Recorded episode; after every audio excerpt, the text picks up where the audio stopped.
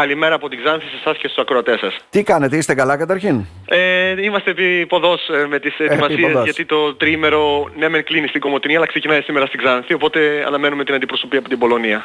Πώς προέκυψε αυτό το βιβλίο κύριε Κοσμίδη; Το βιβλίο είναι αποτέλεσμα μιας ε, πολυετούς έρευνας και ε, ε, συνοψίστηκε στο πλαίσιο της συγγραφής ε, μεταπτυχιακής Το βιβλίο είναι η μεταπτυχιακή εργασία επεκταμένη ως, επεκταμένη ως προς το φωτογραφικό υλικό που παρατίθεται μέσα ε, και είναι αρκετά πλούσιο πιστεύω.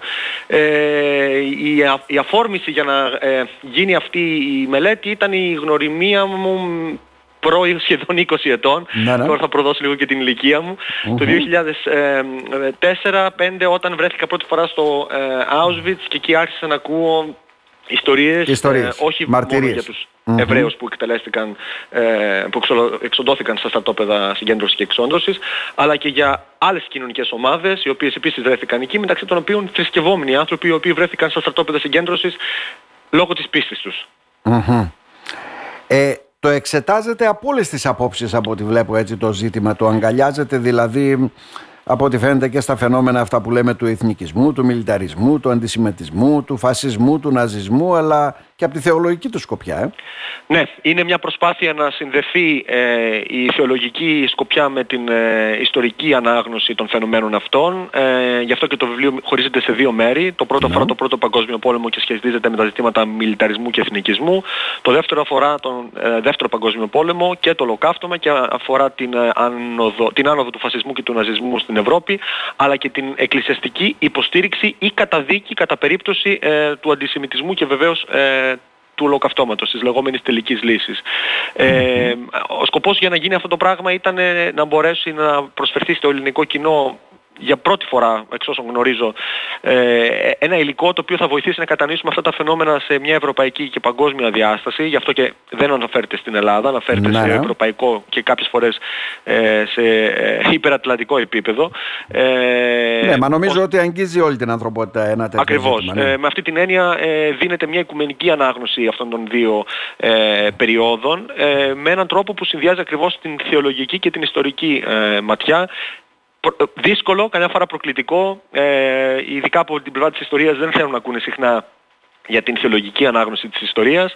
Το βιβλίο νομίζω ότι τολμάει να κάνει αυτή την, ε, την υπέρβαση και βεβαίως είναι στην κρίση του καθενός μετά να αποφασίσει αν είναι μια επιτυχημένη και συνετή επιλογή ή όχι. Ε, μάρτυρες λοιπόν μαρτύριο και προφητική μαρτυρία, έτσι, γιατί προσθέθηκε αυτό; Προφητική μαρτυρία. Ε, αυτό που ονομάζω όμως προφητική μαρτυρία στην θεολογική γλώσσα δεν έχει να κάνει με την ε, γνώση του μέλλοντος ή με το να προλόγει κανείς το μέλλον όπως ο πιο πολύ Συνήθως συνειρμικά εκεί πάμε, γι' αυτό σας ναι. το ρωτώ. Ναι. Ε, το αντιλαμβάνομαι και χαίρομαι που αρκετός κόσμος έτσι ε, από αυτό το στοιχείο του τίτλου ε, για να εξηγήσουμε ότι η προφητική μαρτυρία κατά τη θεολογική της διάσταση είναι η μεταφορά του μηνύματος του Θεού τους ανθρώπους, στην ανθρωπότητα. Ο προφήτης στην Παλιά Διαθήκη δεν ήταν ένας μάντης που ε, προέλεγε τα μελούμενα, ήταν ένας άνθρωπος ο οποίος, ε, πνευματοφόρος άνθρωπος, ο οποίος μιλούσε στον λαό του Θεού ε, για το θέλημα του, ε, του πατέρα, του ουράνιου πατέρα, του θεου Ε, οπότε, όταν μιλάμε για προφητική μαρτυρία στη σημερινή εποχή, μιλάμε για τους ανθρώπους εκείνους οι οποίοι όντας συνειδητοί χριστιανοί μεταφέρουν το μήνυμα της πίστης στον κόσμο με έναν τρόπο όμως ο οποίος είναι κριτικός, με έναν τρόπο ο οποίος είναι ναι. ριζοσπαστικός και έναν τρόπο που μπορεί να είναι και ανατρεπτικός.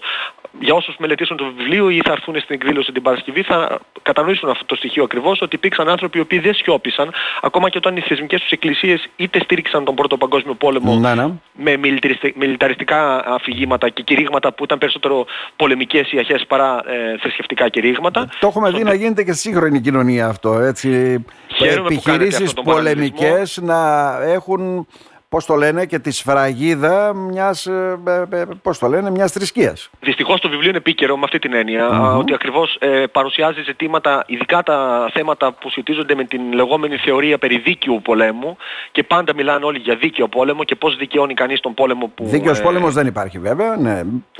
Δυστυχώς στο επίπεδο της φιλοσοφίας υπάρχει ένας μεγάλος κλάδος που έχει οικοδομήσει αυτή την αντίληψη. Το βιβλίο περιγράφει συνοπτικά αυτά τα στοιχεία για να κατανοήσουμε τι σημαίνει δίκαιος πόλεμος και πώς έφτασε κάποια στιγμή η ανθρωπότητα από πολύ νωρίς, ήδη από mm. τους πρώτους χριστιανικούς αιώνες. Ενώ στην αρχή η Εκκλησία ήταν καθαρά πασεφιστική, αρνούνταν την εμπλοκή του, ε, των ε, χριστιανών στις ε, πολεμικές διαδικασίες. Πώς τελικά η Εκκλησία έφτασε να δικαιώσει τον πόλεμο και να τον δικαιώσει όχι μόνο κατά κόσμο αλλά και κατά Θεό. Να λέει δηλαδή ότι ένας πόλεμος είναι ιερός και δίκαιος.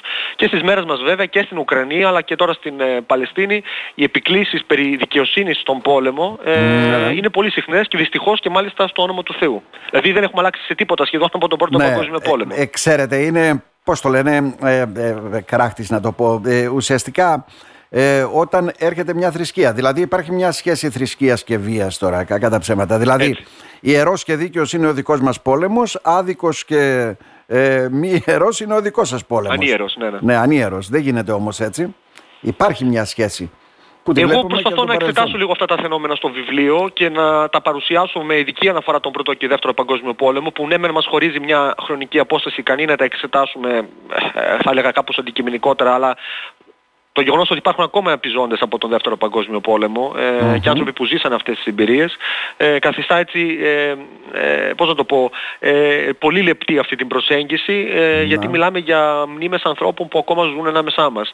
Ε, Δυστυχώς όμως αυτές οι μνήμες αναπαράγονται με άλλο τρόπο καθότι όπως είπατε και εσείς τα φαινόμενα της σχέσης βίας και θρησκείας και είναι ένα βασικό κομμάτι του βιβλίου αυτό ε, ναι, ναι. το πώς ακριβώς η θρησκεία κατανοεί το ζήτημα της βίας ε, είναι επίκαιρο, γίνεται επίκαιρο ξανά στις μέρες μας και ε, υπάρχει η ανάγκη οι άνθρωποι οι οποίοι έχουμε κοινωνική, ιστορική και θεολογική ανάγνωση της πραγματικότητας να τοποθετηθούμε ανάλογα και να μιλήσουμε βεβαίως ενάντια στην ε, δικαίωση του πολέμου και της βίας στο όνομα της πίστης.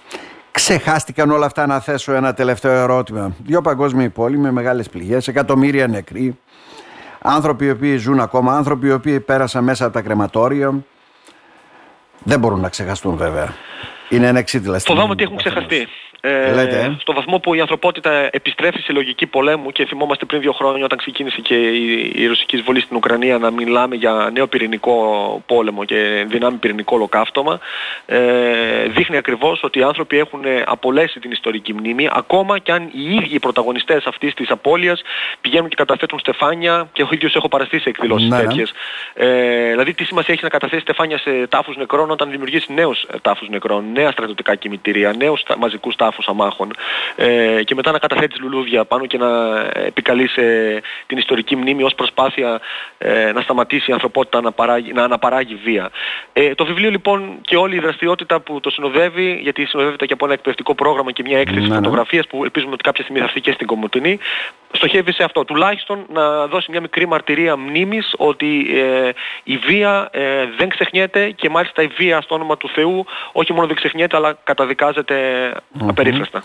Την Παρασκευή λοιπόν, 15 ε, Δεκεμβρίου, ώρα 6 το απόγευμα, στην Τσανάκλειο, σε έναν ωραιότατο χώρο, ιστορικό χώρο βέβαια. Πρώτη φορά για μένα θα είναι αλήθεια επίσκεψη και ναι. χαίρομαι όμως που θα έχουμε μια εξαιρετική ομάδα πάνελ για και το πάνελ είναι εξαιρετικό. Ναι, ναι. Εμείς να ευχηθούμε καλή επιτυχία, να ευχηθούμε καλό τάξιδο κύριε Κοσμίδη και φυσικά όσοι θέλουν να μάθουν περισσότερα και να ρωτήσουν περισσότερα από ό,τι αντιλαμβάνομαι στην εκδήλωση. Η οποία και χαίρομαι που θα επικοινωνήσω με το κοινό της Καβάλας καθότι ελκύω ένα κομμάτι της καταγωγής μου και εγώ από την ε, Ροδόπη, από το χωριό της Παντρόσου. Α, μάλιστα. Να σας ευχαριστήσουμε θερμά. Να είστε καλά. Να είστε καλά κύριε Κοσμίδη.